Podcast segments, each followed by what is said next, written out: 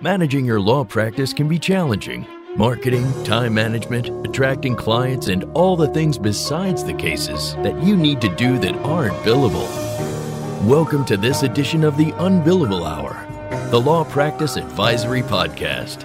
This is where you'll get the information you need from expert guests and host Christopher Anderson here on Legal Talk Network. Welcome to the Unbillable Hour. I am your host, Christopher Anderson, and today's episode is about production.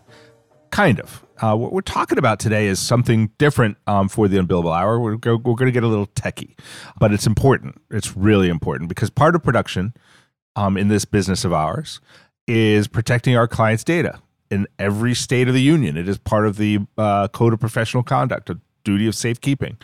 You know, so protecting our clients' data, their information, their confidences is part of our job and part of what we have to do really, really well. There are so many ways that data can be at risk, and um, you know, I don't want to leave the impression with this show that it's all the high tech stuff. You know, it's unlocked file cabinets, it's uh, stuff left on desks when the cleaning staff is in, but this is one area that's really vulnerable that we're going to talk about today that people don't talk about much. And so I'm really glad um, to, and, and, excited to have our guest that we can speak to and learn from about this stuff. So we're going to talk about those. And I'll just, as a reminder, in the Unbillable Hour, we talk about things in the main triangle. That is what a law firm business must do. We got to acquire new clients. We call that acquisition. We produce the results that you promised them. That's called production and we achieve business and professional results for you. And that is called the owner, right? But so today we're going to talk about that part of the production because one of the promises we give to our clients is that we will keep their confidences confidential and their privileges privileged and their data secure. And so we're going to talk about securing your clients and your data. And my guest today is Rich Hale. Rich is the Chief Technology Officer of ActiveNav. We'll learn all about that. And today's episode of the Unbillable Hour is securing the unstructured castle. So I, I like I like to think about this. Like usually, you know, we think, okay, we got to secure the castle. We've got a moat. We put up some walls. We've got a drawbridge. Maybe we've got some boiling oil to pour over the ramparts. But the unstructured castle it's like protecting the outskirts, like the the little houses and the people walking around. And how do we protect all of that? It's not in a central place where we can just kind of build a wall around it. Um, that's that's let's see if Rich agrees with my analogy. Uh, but let's so let's just start talking to him. I'm pleased to introduce my guest, Rich Hale. He's the CTO of ActiveNav. Um, he focuses there on developing their market leading file analysis software. Um, prior to that, he spent 16 years in the Royal Air Force um, as an engineer officer, going around the world, including Saudi Arabia, Kuwait, Canada, the United States, even. Um, and he's a product and information evangelist with experience hard won through many years developing information governance programs in enterprise and government agencies. Just so we can listen to him with some level of credibility, uh, he's got a B of engineering uh, honors in the aeronautic aeronautical engineering from London University, as well as an MBA from the British Open University. Rich, I have completely bungled your intro, but nevertheless, welcome to the show.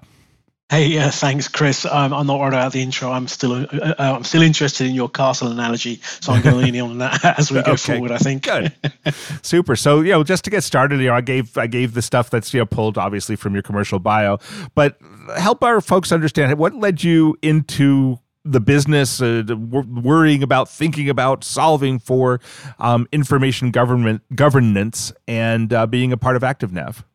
Yeah, the link's a little obscure, Chris. Um, I'll try and make it quickly. Um, as you said, uh, my professional background is as an aircraft engineer in the Royal Air Force, leading uh, teams of engineers around the world um, in fighting and surveillance um, with the, the, the, the, British military's um, air power. However, um, I, I, got involved in a procurement project that led me into the US.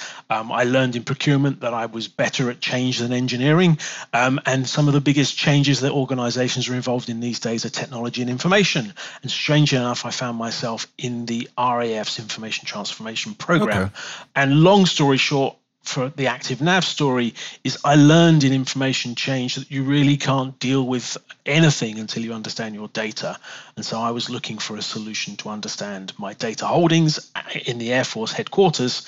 And um, I met an, a young software company um, which provided some capabilities that I thought were relevant. And um, I liked it so much I joined the company. I guess my, my CEO would say, say that's Gillette like. I'm not quite sure, but that, that, that's that's the short story, Chris.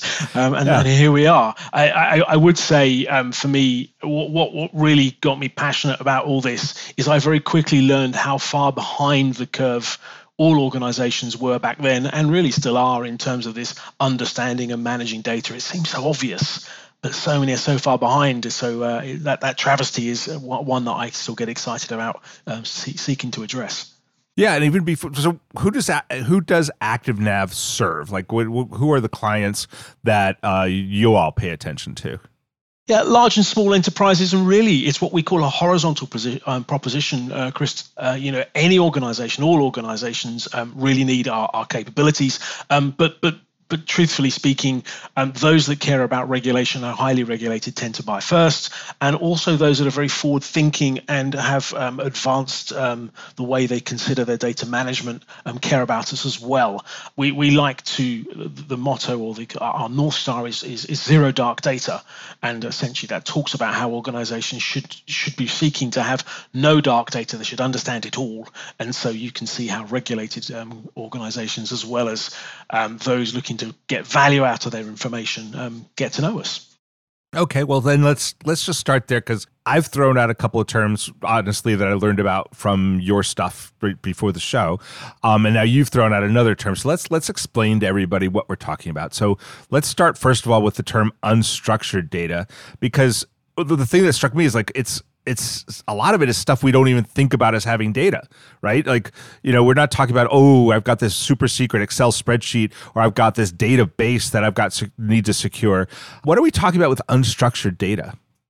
Yeah, I, I think you can get too technical about that with respect, Chris. I don't mean, mean you. One can get too technical on this one. You, one can talk about an Excel spreadsheet, for example, as being kind of structured or semi structured. Um, so I like to reframe it a little bit. I like to think about user generated data, stuff that users throw around the, um, the, the organization. And that can be structured and it can be unstructured. But broadly speaking, it's away from an application or a database and it flows through email, it flows in your file shares, your Dropbox, your Box, your Google Workspace, your um, your SharePoint, your, in all of those places, and it happens outside of process. I think that's the other really important thing. You know, uh, often one manages data flows through uh, reasonably well prescribed processes, but this is the interaction, the innovation, the the to and from, the non-transactional work where you know I, I send you a note, you send one back, you you attach it to a Slack message, they put it into an email, and then your friend takes it and modifies it and blah blah blah. That to me is where the unstructured world comes because it, you can pick up any given object, any given document, you don't know what's in there, you have no idea, and um, and really all bets are off. And what strikes me is like we're creating gigabytes of it daily. I mean, we're just contributing. We are creating more and more and more of it um, without even realizing we're doing it. And that's that's what kind of came to me. It's like, wow, you know, it's like just communicating. It used to be we'd communicate and we'd create one ob- you called it an object. I like that. One object, a letter. Or we'd, we'd create zero objects because we'd have a conversation. But now we're always creating a bunch of objects. I mean, even this interview, right? This interview, we're going to have uh, the audio recordings from you. We'll have audio recordings from me. We'll have audio recordings at Legal Talk Network. I've got a document with notes. You probably have a document with notes. We've had six emails back and forth about this, you know, all about this one transaction. And so it's just, just, just exploded how much data we create for one transaction and it happens on the sidelines, Chris, as well. You yeah. made the point earlier on that people kind of don't see what they're doing, and I think that's really quite important. I think it's a great source of innovation. Um, it, it is, and but the problem is innovation. You you don't design innovation; it happens organically, yeah. Yeah. and that's part of these features of, of this user-generated data and why it can be so challenging. But I'm I'm sure we'll come on to that later on. You know, from from, from my perspective, when you're generating so much in such a or such an organic way, that's why I like the term zero dark data because that data is inherently dark almost as soon as you create it. And we should be seeking to do better than that. Yeah, so that's the other one I was going to ask you about because that's actually a new term on me. What is dark data and why do we want to have zero of it? Dark data for me uh, and, and from, from our organization's North Star is is is anything that um, doesn't kind of readily declare itself. To be a bit careful about that, but you know, you go into um, a Salesforce or an application, it kind of declares itself by the label on the tin. The dark data concerns all of the other stuff. I, I, got into a discussion where we were talking about the dark web, um, which really is a different thing. I don't want to confuse yeah, it, yeah, but, yeah. but, essentially, the dark web being a place where exchanges in data and data moves around in a wholly unknown way. But that you know, organizations create dark data all the time because because they as I said earlier, it happens organically. It's and there's no label on the tin, and and so we think it describes neatly that an organization should at least seek to understand it you don't have to entirely remove it, but we'll come back to that. It's about the understanding of where it lies, what's driving it, the reasons why it's being driven, what, what interactions make it happen, so that one can better define the organization's stance towards it. You know, in, in a way, we create sensitive data all the time, and that's just fine. It's part of our business. But um, if one doesn't understand that you create it, and if one doesn't understand why, you, you really can't protect it and adequately manage it. Can you give me just one example? Because like I'm from the way you described it, I'm wondering: Are you talking about metadata? Are you talking about something else? So what's a, what's a good example of something that's dark data?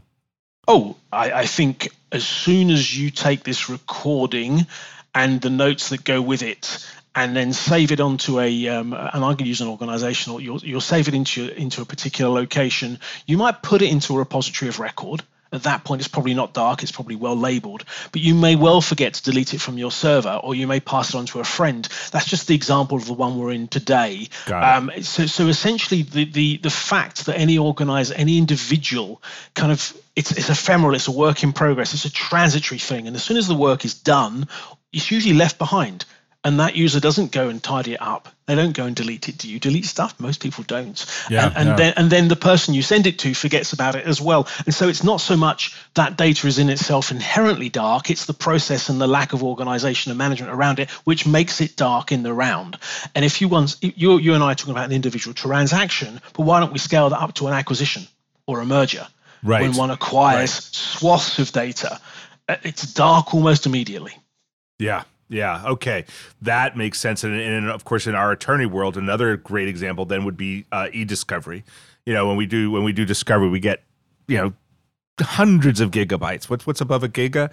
Um, uh, Ter- terabytes. yeah, we get terabytes of of data, and we look at a teensy teensy fraction of it. At the end of the day, we have programs and algorithms pore over it to tell us what we should look at. And yeah, you're right. Then the rest of it's just dark, but yeah, it just sits there. So that's a great example. All right. You know what? We have gone through the entire first segment. So we're going to hear from our sponsors here. And then when we come back, I want to talk about like what some examples of what's happened out there that should kind of bring this home to to say yeah, we should be concerned and then what we should be doing about it. But first, we'll hear a word from the folks who make this show possible. Delegate out those tasks that take up your time. Staffi can help you with your legal, administrative, marketing, and even client facing workload. Hiring Staffi's top notch bilingual virtual staff means Staffi does the recruiting, hiring, and training for you. Then, if you need a change, Staffi handles it. You get to concentrate on your strategic work. Schedule a free consultation at staffi.cc. That's S T A F I dot cc and get $500 off with code HAPPY24. Nearly 80% of people search for lawyers online. They visit websites and check reviews. If your site doesn't appear in the top search results or it presents poorly, you risk losing clients. That's why you must know how your firm stacks up on Google against the competition. See how your reviews impact clients' decisions and how you can get better results from your site. Get an unbiased marketing performance report in under a minute right now at Grow Law Firm. And that's growlawfirm.com slash unbillable. Once again, growlawfirm.com slash unbillable. All right, welcome back to the Unbillable Hour. I'm talking with Rich Hale, and we've been talking about dark data. We've been talking about unstructured data, and and and basically getting our legs under us as to what that stuff is. Um, but so now, Rich, I'd like to ask you about why we should be worried about it. So I think you're aware of some instances where things have gone poorly. Uh, you want to just talk about those and what what could have been done and what could be done in the future to prevent that from happening to well, let's say let's pick someone really important, me, to prevent it from happening to me. Yeah, I, I think, um, I mean, wow, the answer is huge. Um, I, will pick up a couple of elements there. I, I, think there's certainly very technical things that most people talk about, bolting the doors, um, and, and, you know, so we have organizations can implement things like um, data loss prevention, um, data access management, and, and those are the sort of the technical capabilities for controlling and securing the network.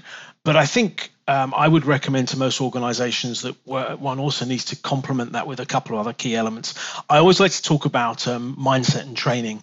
This is a double edged sword. Having been through uh, ISO certification, a range of security certifications myself, it's easy to get focused on the technical pieces. Um, I think um, in any organization, mindset and training is, is the ground zero. But the, the double edged sword to that is it doesn't solve everything. Users are um, necessarily distracted every day. And so one needs a really comprehensive training training program, and one needs to sort of make sure that users understand their responsibilities for protecting data um, and, and enacting good data stewardship. And I, I, I, talked about users, that's the individual. I also think um, organizations need a, a, good, strong set of data stewardship approaches as well. And what I mean by that is recognition that um, functional leads are responsible for managing and securing the data that they that they generate. And that that that sort of that creates the sort of the sense of ownership and stewardship around an organization. I also think then organizations need to put in place um, approaches which enable them to monitor and understand that unstructured data. What I recommend is that organizations don't stop or curtail that generation. You and I talked about the way data is created organically. You, you, you, mustn't stand in the way of that. Rather, one needs to put some common sense blocks in place. I talked about the technologies for that. But I think one also needs to ensure that one monitors that data in and of itself so that one can see how it's being used around an organization. And you, I think the area you can make, and I'll give you an example, is to say to, to Chris, I'm sorry, Chris, you can't send that email. You can't do that. And Chris goes, oh, hold on a minute, I've got to leave. I've got a meeting in five minutes. I've got to send it, and and you'll find a workaround. So I don't yep. think those sorts of blocks uh, are, uh, uh, are, so helpful. I think one there there are exceptions, and those are many of those. But in the general case, I think one needs to put in place monitoring measures to to ensure that one can monitor where data is being stored, the nature of that data, um, and, and, maintain a, a, good sense of uh, the inventory of the assets that the um, that the organisation holds, and and build a practice that's um, practice around keeping an eye on the way that data moves around an organisation organization. Uh, that, that, that enables the organization to build and monitor and sort of understand how its policies actually work. Is is you know where, where a new practice is emerging um, wh- where do we need to account for those in certain types of policy? What measures do we need to put in place that aren't working? That, that's my sort of brief summary. We could talk forever about those measures measures i think. Sure but so let's uh, one of the things i think one of the dangers quite honestly i think is that you know when we hear about this you know, my awareness and most of our listeners' awareness of data breaches comes when we learn that, you know, I'm not, let's just be clear. I'm now going to say names that I have no idea if they've had data breaches or not. But like when we hear that Target has had a data breach of its credit card information, or the Bank of X has had a data breach of its customers' information, or the government has had a data breach of, of social security information, like we, we hear about these large organizations and it, and our my analysis usually is well yeah the hackers are going after these big giant corporations because they're just like there's these treasure troves of data that are really valuable for them. You know they'll go after credit card companies they'll go after banks. They might even go after AmLaw 100 firms because their their their clients data you know Exxon's data Boeing's data might be very very valuable. And we don't hear about you know Abel and Jones law firm across the street as having a problem. We don't hear about data breaches for uh, a, a 10 lawyer firm or a 30 lawyer firm. We hear about these big giant firms.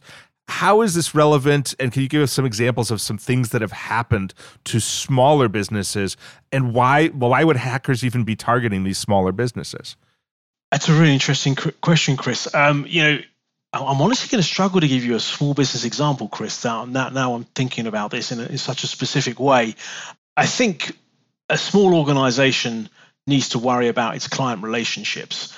And I think whatever the organization, um, however valuable that might not seem to the onlooker, that relationship between um, any small firm and its um, clients is, is critical. And so it, these days, I think the the um, the reality is it's not if, but it's when when data gets breached. And hackers, threat actors are looking to secure a ransom from the firm or some sort of payment from the firm for the threat of exposing that data in some way, shape, or form. And so I, I think increasingly all organizations need to consider that it's likely they're going to get breached. I mean, uh, it wouldn't be, uh, I think, out of place to sort of um, mention that ActiveNav's been breached. Um, you know we and we dealt with that. We're a small small company. We dealt with that. It's, it's just it's, it's, just fine. Um, we dealt with that appropriately. But um, the threat actor was seeking to cause us some financial disadvantage. And um, it will be the same with any small organization. And so can be critical for a small organization. It, it, can feel literally life and death. And so suddenly the, the dollar signs don't do it justice. Um, and, and so the, the first question is um, A, did we get breached? B, what got breached and what's the size of our liability? I think that that world of unknown in, in that moment of unknown the, the extent to which an organization is willing to almost do anything to protect their reputation right. to, to, is, is uh, can place an enormous pressure both on the management and also cause cause um, the, the organization to be, be ready to pay quite significant um, ransoms uh, to, to correct. Yeah, so I, yeah, I want to emphasize like what you're saying because I think it's important. In like at the beginning of the show, you talked about how mindset is important when again when most people think about data breach they think about oh the hackers went after bank of x because there's financial information which is inherently valuable. They can get you know you were talking about the dark web. They can get money. They can get they can monetize this data that they've stolen. But with these small law firms it's re- what you're talking about is the data itself might have some monetary value but that's not the point the point is that these firms do not like we're these firms my firm is in the business of protecting people's data. We don't want it out in the world that we have dealt with their data irresponsibly. We don't want it out in the world that we're vulnerable. And so these hackers will attack just for the ransom. The data itself doesn't even have to be valuable. It's the reputation that they're threatening um, and that they will ransom uh, giving back the data so that the firms can protect their reputation and not have the loss. Um, am I getting that right? Is that is that one of the concerns yeah, that, of these? No, fundamentally, I think when when you boil it down to the small, and that's why I paused for a second and, and you know I used the particular example. You know, uh, it, it's it becomes existential almost for the business. Yeah. Um, because it, it, it's very personal between the client and the organization. You know, in a software company and uh, but in a law firm, it's all about down to that reputation, and so I think that liability is massive. And um, when one realizes one doesn't know what's been breached, I think that that that that that opens up the sort of an enormous realm of possibilities. Yeah. Yeah, and it's I got to tell you like when you also talk about mindset it just reminds me it's a story I tell frequently but um yeah, I I consult with other law firms and I actually sometimes go on site.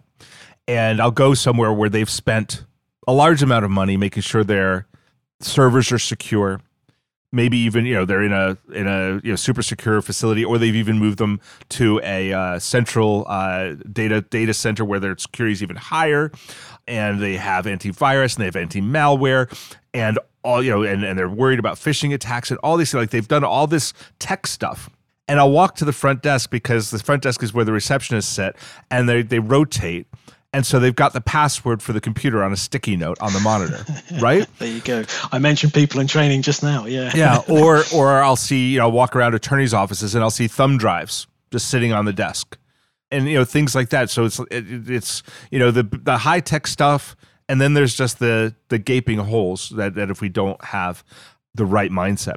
So now we've spent the second segment telling people what the problems are. And uh, what I'd love to do now is come back um, after this last break and talk about the proactive protection measures that law firms should be thinking about to do a better job to protect their clients' data, to protect themselves. Um, but after this last word from our sponsors. Simplify with Cosmolex, the only fully integrated practice management solution. Everything you need, accessible anywhere. Cosmolex's Money Finder reminds you about billable items so there's no time tracking. And you don't need QuickBooks, trust and general accounting, invoicing and payments, all built in. Because everything is integrated, Cosmolex's advanced reporting makes it simple to know your numbers and make smarter decisions. Get a free trial and take 20% off your first year at cosmolex.com. Law Clerk's nationwide network of talented freelance lawyers is trusted by thousands of law firms. Solo attorneys and firms can get help with project based work and also ongoing work via a subscription. Sign up is free and there are no monthly fees. You only pay when you delegate work. Plus, Law Clerk has a new app for your mobile device to help you manage the work you've delegated while you're on the go. Be sure to use referral code UNBILLABLE when you sign up at lawclerk.legal.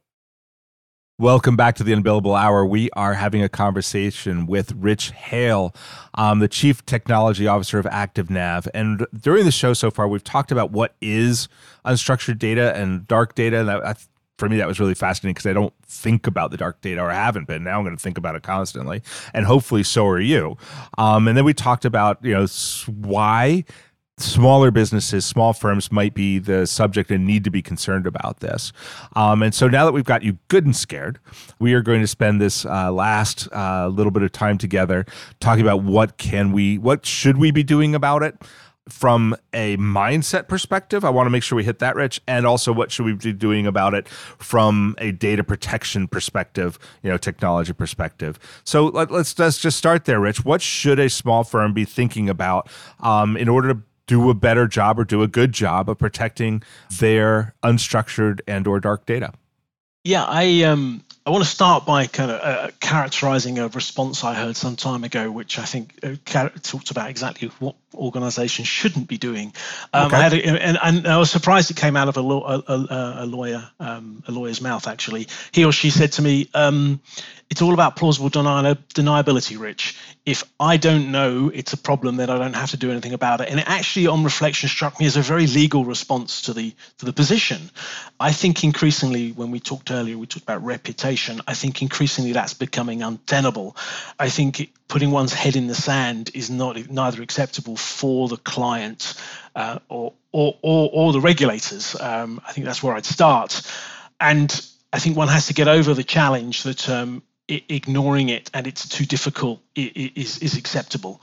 Yeah, and I'll, well, I'll, I'll just pile on there. If anybody if anybody thinks that way, that's listening right now, please look at the model rules of professional conduct 1.1 and your duty of, of technology uh, of knowing technology and being familiar with it um, i think that that plausible deniability is fading fast but uh, yeah please continue rich i do hope so but it was a real a real response to a real um, in a customer call actually yeah, I got quite it. interesting yeah. you know um, and and the, the the problem is it's hard it is tough. So we talked about user training. I do think that's really important. Um, I, I, thought we talked earlier about um, you know, organizations um, not getting in the way of their users, and so the problem is users generate sensitive data all the time. They can't be relied to recognize even when they're doing it, let alone protect it. So they, they, they share data, they move it around the organization, and so from our perspective, the the need to sort of build and maintain some sort of practice of monitoring those practices, monitoring, uh, take turning those activities and make them not dark. I'm not dark. I mentioned zero dark data. You know, uh, how how can an organization implement um, technology and a, and a, practice that that monitors their uh, their networks, their their email, their um, file shares, their collaboration environments, and monitors it for the sensitive data that users are generating, and and builds a, a capability in the organization such that the that the, the data the way data is used around the organization is continually um, uh, watched we, we used to talk in the air force about um, kind of the weekly um, health check on data you know sure. um, yeah, the, the, the, the core of the organization generating a capability in, in the cio's office or whomever where one offers the um, business functions a chance to say, yeah, you you generated these types of data in these areas. Are you sure that's good? Is that is that appropriate for your part of the business? Is that does that we we think that's kind of uh, a challenge for the policies we've got in place? That absolutely makes sense. You know, as you were saying that, it's like you know, it just occurs to me like when you're thinking about that mindset, like we used to have a file cabinet, right? And the file cabinet would get full. And so we'd have to like if we didn't have a program of culling it out and throwing out the uh the stuff we don't need anymore, we'd at least be faced with the damn thing's so full we have to do some cleaning, right? And we'd get rid of stuff we don't need. And, and I want to be clear, sorry, Chris, it comes along. I didn't mean to interrupt you, but I got excited. Yeah, it, yeah it, no, this please. is in addition to defending the perimeters. Yeah. You know, people are investing money in defending the perimeters. That's kind of why I'm not talking about it too much. It's kind of, you can go read a book about that. Um, you know, it, it is what happens to the data inside the organization uh, when, once it's churning. And as I said, not getting in the way of the users and adopting a regime where you can keep an evergreen picture of it and identify yeah. changes, you know, and then, then talk about the changes. So, uh, what does an evergreen program like that look like? I mean, how do we how do we put that together? Yeah, we um we we t- we begin to talk about and regulation starts to talk about things like data maps and data inventories. Um, the, I, I, struggle a little bit with data maps because, particularly in the legal world, it's a kind of an interview process. I say, "Hey, Chris, what information do you keep? Where do you put it?" And you, you tell me, I don't know, seventy percent of what you can remember. Maybe you remember the next ten percent uh, in a week's time. But but but the problem is, what do you do tomorrow is almost completely different. And so we think for unstructured data, particularly because remember we said dark data doesn't have a label on it and is forgotten about. Um, one just needs to monitor the data as it sits in place on the ground wherever it is stored.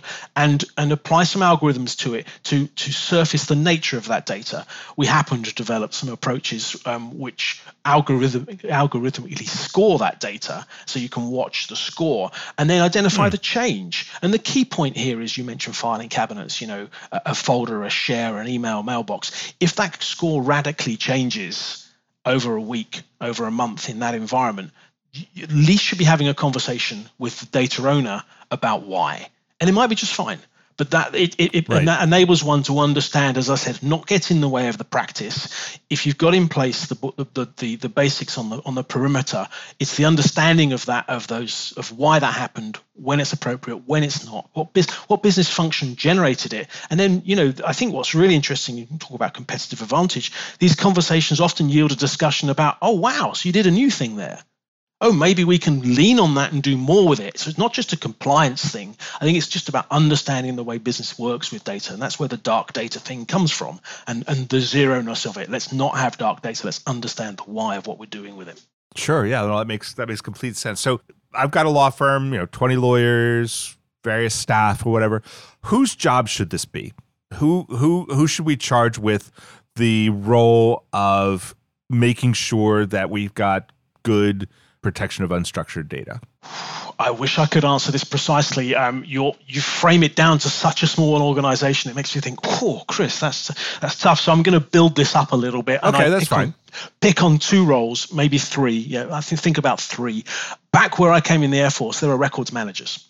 These records managers were good at filing cabinets, and and and and I, I think in legal firms you have support support people who, who, who do equivalent jobs, if not record managers themselves. These people, their domain shouldn't just be in paper.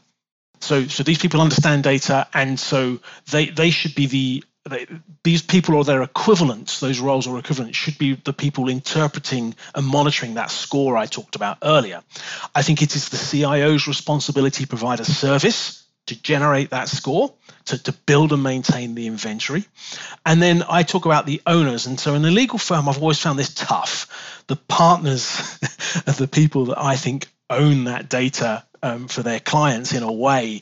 So, so you need someone who's going to engage in that data while partners need to sponsor this, that who's going to engage in the data on behalf of the partner, and that's the one I'm struggling a little bit in a legal firm. Yeah. You know, so if if IT, if the CIO generates a score and says, um, it looks like guys you've been doing some interesting stuff with your data. Who responds to that from the on behalf of the partner? Is it their secretary? It depends on the number of people. You know, in, sure. in, in a in a larger organization, you would have someone responsible in a business function, uh, an SME or a a power user who who would respond to that. Maybe there's an equivalent in the law firm. I think I've struggled in my heart to, in my time to sort of bridge that gap for smaller organizations. Yeah, no, I think there are, and I think each each organization would call it something different. But I think your explanation will help the listener kind of figure out who that is in their business. You mentioned earlier when we were talking about regulation and regulated businesses, and the law is a self-regulating business to some extent, and and you know self-regulating with the bar looking over our shoulders, and states are also enacting policies that like the CCP CCPA that will impact these law firms um, as well as other businesses. How can the leaders of the firms stay on top of these regs so they know they're in compliance? yeah, um, that this one I've been asked a couple of times. I've still not come up with an awesome answer from the top down. Um, what I would point out, Chris, is there are some common core to this. No matter how diverse the regulations appear, there are some common cores to it.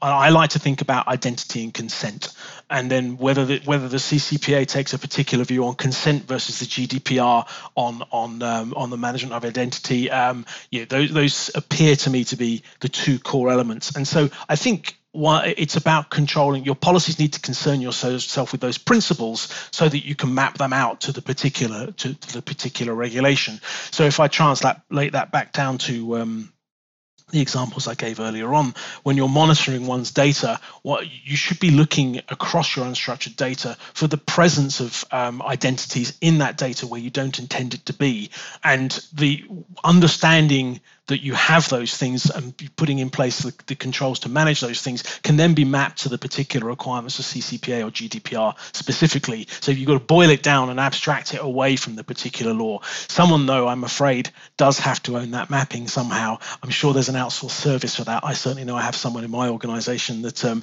is yeah. responsible for saying, here's how the laws map up and sort of line up together somehow. It's a tough ask, though, that's for sure. sure it is a one to many, though, I would point out. You know, the policies you can have fewer policies mapping to many regulations.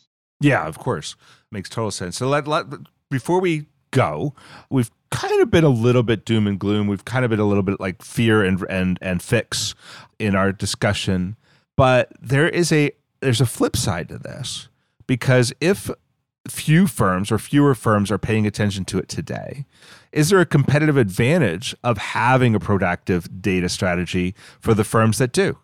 I always think about this one because, as, as you rightly say, um, it's a sort of carrot and stick, isn't it? Better to have a carrot than, a, than, than rely on a stick. And I think any organization, it, it, reputation is right at the heart and center of all organizations these days. And, and, and surely the small law firm, like you've been describing, um, it, even more so. So any organization that needs to, to, to sort of stay ahead these days needs to attend to its reputation, particularly in the light of the regulation you've been talking about. And I'd say there's no better place to start than being a good data steward. And we've been really talking about data stewardship. Right. Yes. I think it enhances your brand. I think you can brag about it. And I think there's operational and, and, and cost benefits there as well. It reduces the impact of compliance itself and it reduces the eventual cost of a data loss. Now, that, that's a little bit of insurance, which can be challenging. Um, there is often a measurable reduction in storage service and operating costs as well. I don't like to talk about that one so much, but you, you do see those cost reductions. What I would say then is when, when an organization engages in zero dark data and these sorts of things, they begin to develop a competency and they learn how to improve improve the veracity of their their their, their case records management and their ability to respond to requests by ensuring that they've got a complete picture of all their data, their case related information. That that means you can respond better, better and faster to the questions you're asked. It means you um, can ensure that you've always got a complete record of, uh, or a more complete record of client data. I, I hope I don't offend people there, but I'm going to stick my neck out and say that while you might think you have all of the case data, I'm going to say you don't, and I'm going to say that you need to be pulling it in. What I'd step even further, what we've seen is organizations who really get on top of this can start to advise their customers on how to involve and, and demonstrate the same practices themselves. Yeah. And I think these principles are now universal. And I think law firms are in a great place with the client confidence they have to begin to develop and, and, and sort of provide a blueprint for their customers on how they can be good data stewards and how, and how that relates to their business as well. So I, that's a model as that's as far as I've got in, in in reasoning this down to the type of law firm you're talking about. Yeah, no, I think I think that's a beautiful place to to bring it, and it also happens to be where we end the show. So um, we are going to here wrap up this edition of the Unbillable Hour. So thank you to our listeners, and of course to our guest today. He's been Rich, or no, he hasn't been. He is Rich Hale. Uh, he's the Chief Technology Officer of ActiveNav have. Um, Rich, if people are interested, fascinated, confused by what we've been talking about and want to learn more, how can they reach out to you? They, they could hit me at rich.hale at activenav.com. I will always take an email. Um, they should go visit um, activenav.com and see some of the information we have there. Take a look at some of our case studies and, and ask a question um, on, on the website, and um, our team will pick it up and reach straight out to you. And we have experience um, across the industry in the stuff we've been talking about, and um, we can certainly provide advice and, uh, if not, take it further. Super. Can you give that website one more time? activenav.com. Very good. Thank you. Um, so, yeah, that's been Rich Hale, and I am Christopher T. Anderson, and I look forward to seeing you next month with another great guest as we learn more about topics that help us build the law firm business that works for you. Remember, you can subscribe to all the editions of this podcast at LegalTalkNetwork.com or on iTunes. Thank you for joining us. We will speak again soon. The views expressed by the participants of this program are their own and do not represent the views of, nor are they endorsed by Legal Talk Network, its officers, directors, employees, agents, representatives, shareholders, and subsidiaries. None of the content should be considered legal advice. As always, consult a lawyer. Thanks for listening to the Unbillable Hour, the Law Practice Advisory Podcast. Join us again for the next edition, right here with Legal Talk Network.